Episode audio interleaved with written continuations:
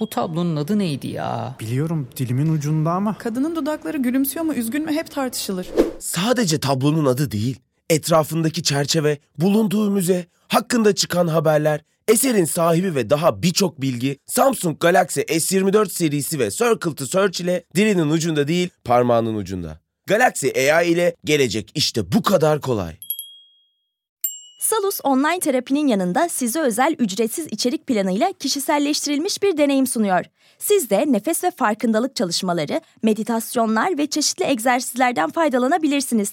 Değişim ve gelişim sürecinde hem fiziksel hem de mental sağlığınızı destekleyebilirsiniz. Kendi en iyinizi yaratmak için Salus uygulamasını indirin.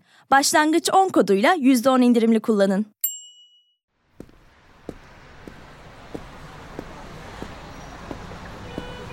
Benimle kısa bir yürüyüşe çıkar mısınız? Şu anda her ne yapıyorsanız ufak bir ara verin. Gelin kısa bir sürede olsa doğada kaybolalım birlikte. Şehri arkanızda, çok uzaklarda bıraktığınızı hayal edin. Bütün karmaşa, korna sesleri, boğucu atmosfer, kalabalık, gürültü, bağırış çağırış. Siz yürüdükçe yavaş yavaş yok olsun. Gri bir dünyayı arkanızda bırakıp önünüzdeki ormana odaklanabilirsiniz artık.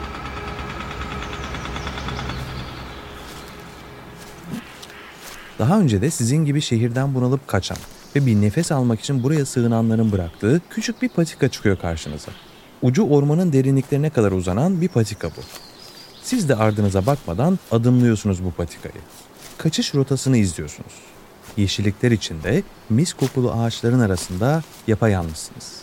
Kuşların cıvıltısı, ayağınızın altında çatırdayan yapraklar ve rüzgarda salınan dallardan başka hiçbir ses yok artık.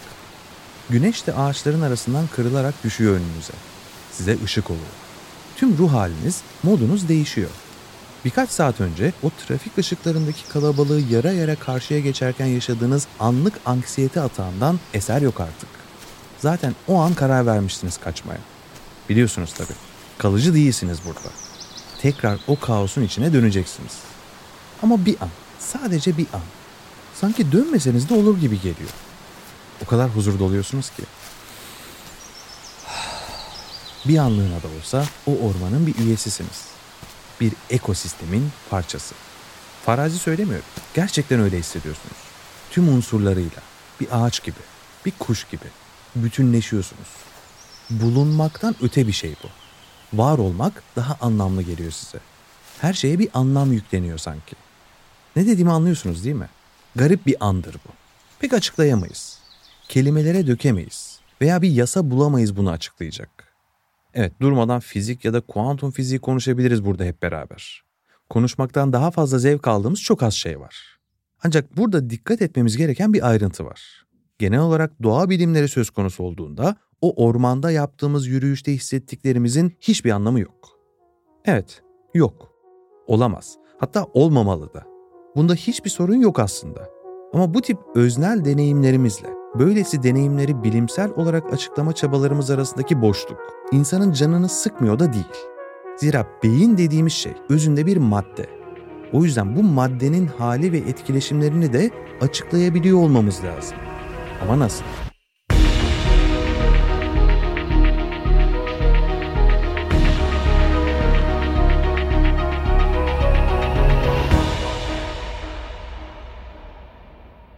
Bilinç dediğimiz şeyi henüz fiziksel olarak açıklayamıyoruz.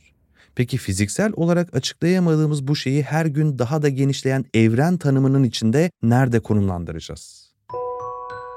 Bir teorik fizikçi olan Lee Smolin bu soruyu bilime dair en zor ve en karmaşık soru budur şeklinde tanımlıyor.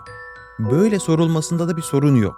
Ancak bilinçle madde arasındaki bu uçurumu kapatamadığımız sürece kuantum evreninin puslu havasından, maddenin nasıl doğduğunu veya zamanın gerçekten ne anlama geldiğini asla açıklayamayacağız diye de ekliyor.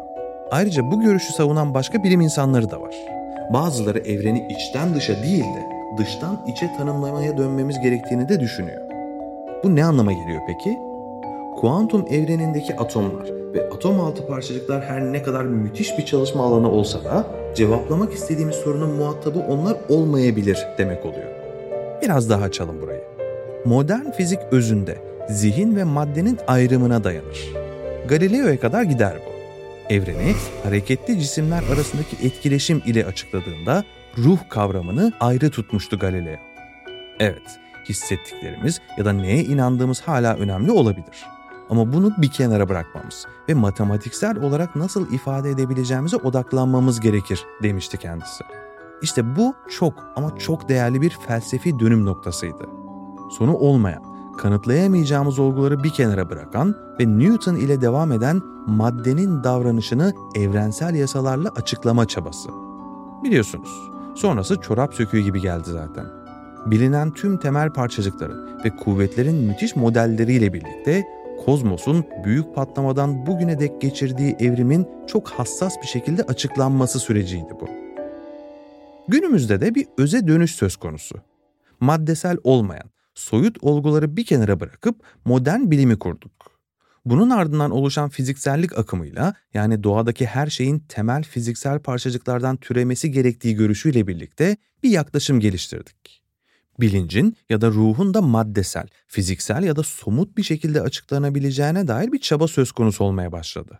Özellikle de nörobilimde o kadar yol kat edildi ki insan beyninde madde dışı bir şey olamayacağına dair neredeyse bir kesinlik var.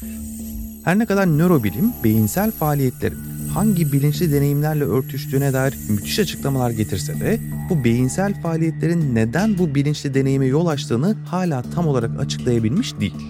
Buna da zaten bilinçle ilgili en zor problem diyoruz. Kafatasımızın içindeki maddenin kişisel, öznel deneyimleri nasıl oluşturduğunu bilememe problemi. Bu tartışmada da iki farklı görüşü savunanlar var.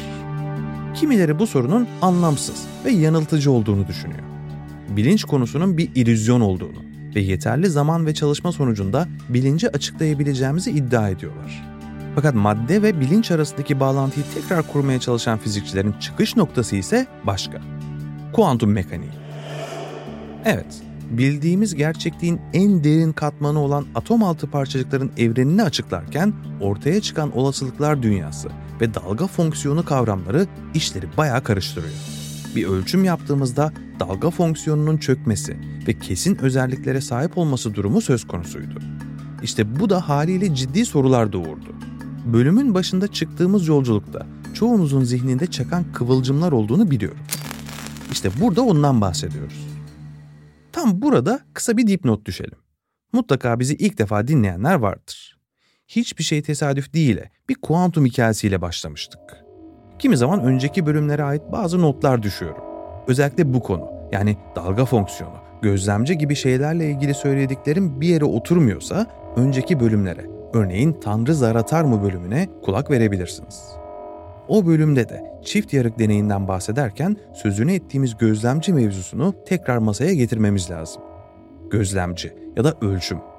Kısaca şöyle demiştik. Atom altı parçacıklar bir gözlemci olduğunda, yani örneğin bir sensörle ölçüm yaptığımızda başka, yapmadığımızda başka davranıyorlar. Bir anlamda sen bakarken giyinemiyorum diyorlardı. Her şeyi oluşturan parçacıkların böyle garip davranması bayağı sıra dışı felsefi yorumlara neden olmuştu tabii gözlemci ve ölçüm konusu. İşte bunları tekrar konuşmamız lazım. Gerçeklik dediğimiz şey bu ikisi olmadan anlamsız hale geliyor. Bizim deneyimlediğimiz tırnak içinde klasik dünya kuantumun bu belirsizliğinden doğuyor. Kimin sayesinde derseniz tabii ki bizim sayemizde. Yani ölçümün sayesinde.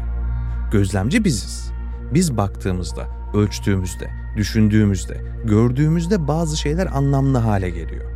Biz yoksak zaten hiçbir şey yok değil mi? Gerçekliği gerçek kılan, felsefi anlamda da olsa biziz aslında. Yani en azından bizim çıkarımımız bu. Zira başka çıkarımlar gözlemciyi devreden çıkarıp çoklu evrenleri devreye sokuyor. Evet, kendimizi bu çerçevede önemli ve özel hissedebiliriz. Fakat dalga fonksiyonunun çöktüğü her durumda sayısız olasılığın mümkün olduğu, sayısız evrenin doğuşu da mümkün olabilir diyorlar sorunun dönüp dolaşıp geldiği yeri fark etmişsinizdir. Gözlemci. Kuantum mekaniğinde gözlemcinin rolü başka, genel görelilik de başka.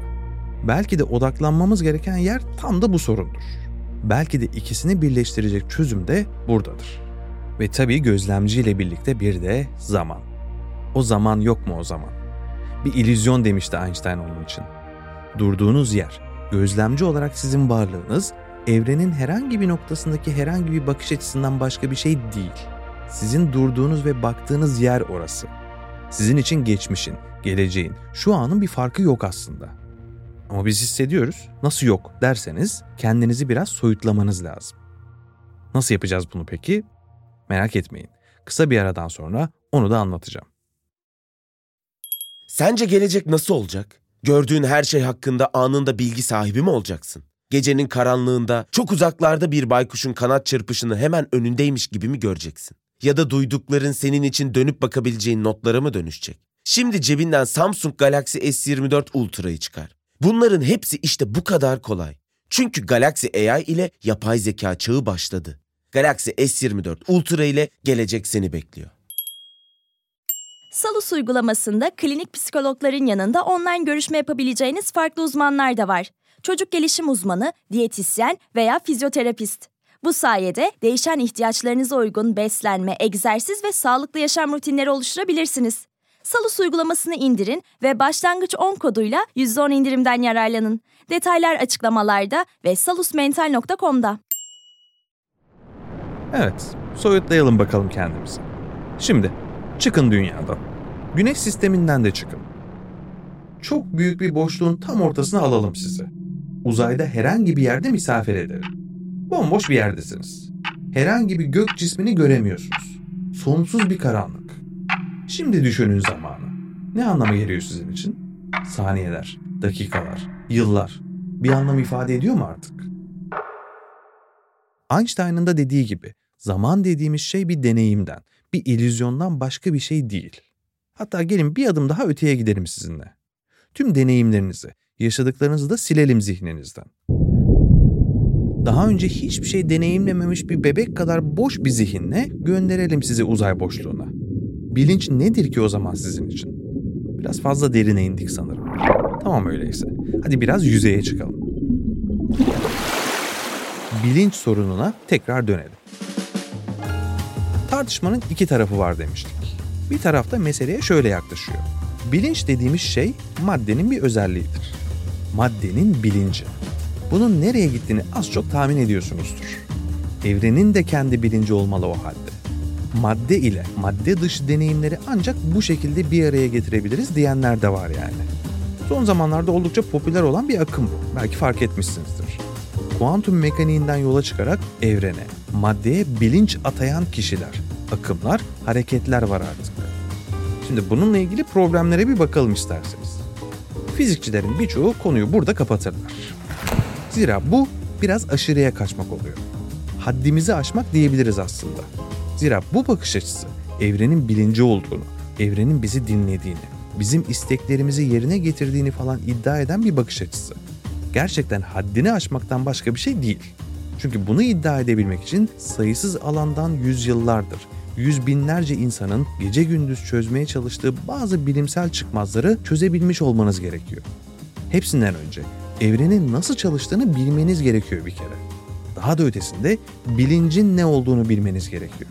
Yani kendinizi bilmeniz gerekiyor. Bireysel olarak yaşadığınız şahsi, öznel deneyimlerinizi evrene atfetmek ve bu bireysel deneyimlerinizle evrenin nasıl çalıştığını anladığınızı iddia etmek Burada biraz dikkatli olmanız lazım. Veriniz olması gerekiyor öncelikle. Bir değil, on değil, sayısız. Daha sonra deney yapmalısınız. Defalarca kez doğrulanmış teorileriniz olmalı sonra. Yani her ne kadar bu evrensel bilinç konusu bir yaklaşım olarak kabul görse de birçok şeyi ciddiye almayan bir yaklaşım olduğunu söyleyebiliriz. Evrenin karmaşıklığını, evrenin doğuşunun karmaşıklığını, evrenin evriminin ne kadar karmaşık olduğunu ciddiye almayan bir yaklaşım. Peki ne yapabiliriz bu anlam arayışımızda? Nasıl bir yol izleyebiliriz? Güneşin doğuşunu izlerken ya da ormanda yaptığımız o yürüyüşte hissettiklerimizi nasıl açıklayabiliriz? Şöyle bakalım. Parçacıklar her zaman bütünün özelliklerini taşımaz. Tek bir deneyimden genel bir tanım yapamayız. Bir su molekülü mesela. Tek başına ıslak değildir. Ama bir araya geldiklerinde suyu oluştururlar. Islaklık suyun bir özelliğidir su molekülünün değil. Su molekülüne bakarak suyu anlayamazsınız. Garip geliyor belki ama en azından kuantum evreninde durum böyle. Aynı yasalar farklı parçalar üzerinde farklı etkilere de sebep olabilir. Peki ya çözümlediğimiz ve çok güvendiğimiz evrensel yasalar değişirse? İşte en temel sorun da burada ortaya çıkıyor. Büyük patlamadan hemen sonrasını düşünün. Yasanın parçacıkların olmadığı bir çağ. Ardından önce bazı parçacıklar ve bazı kuvvetler meydana gelsin. Sonra orada olmayan başka kuvvetler. Evet, çok çok uzun zaman geçti. Tüm yasalar ortaya çıkmış olmalı. Ama uzun zaman dediğimiz şey ne ki? Ya henüz evrenin heybesinden çıkarmadığı başka yasalar varsa? Yani özetle bilinç nedir? Evren tanımında nerede duruyor sorusuna dair net ve bilimsel bir cevabımız henüz yok. Ama evreni anladığımızı düşünmek, ona bilinç atfetmek filan. Şu an için bu kendimizi fazla önemsemek anlamına geliyor. İnsanın ve temelde canlılığın da bir anomali olduğunu unutmamamız gerekiyor. Evet, yaşamın kendisi bile aslında fizik yasalarına aykırı. Bunun üzerine de biraz düşünelim. Zamanı geldiğinde bunu da konuşuruz elbette. Şu an için bilinçte kalalım biz. Anda kalmak derler ya. Ne zor değil mi? Bilinci açıklamak için yine bilincimizi kullanmak zorunda olmamız. Keşke bir üst bilincimiz olsa, o anlatsa bize bu bilinç denen şeyi. Ne güzel olurdu değil mi? Neyse, bunları düşünmek bile keyifli aslında. Belki de olay cevapları bulmakta değildir. Belki de mevzu hedefe ulaşmak değildir. Kim bilir? Belki her şeyin anlamı bu yolculuğun kendisidir.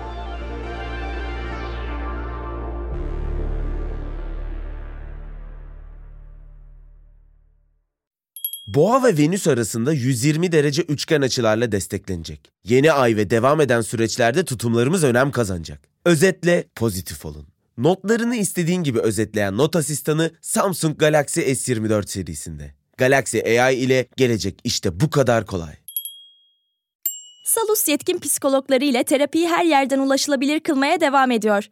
Yaşam tarzı değişiklikleri, adaptasyon sorunları, yalnızlıkla başa çıkma gibi konularda online terapi desteği için Salus uygulamasını indirin. Başlangıç 10 koduyla %10 indirimli kullanın.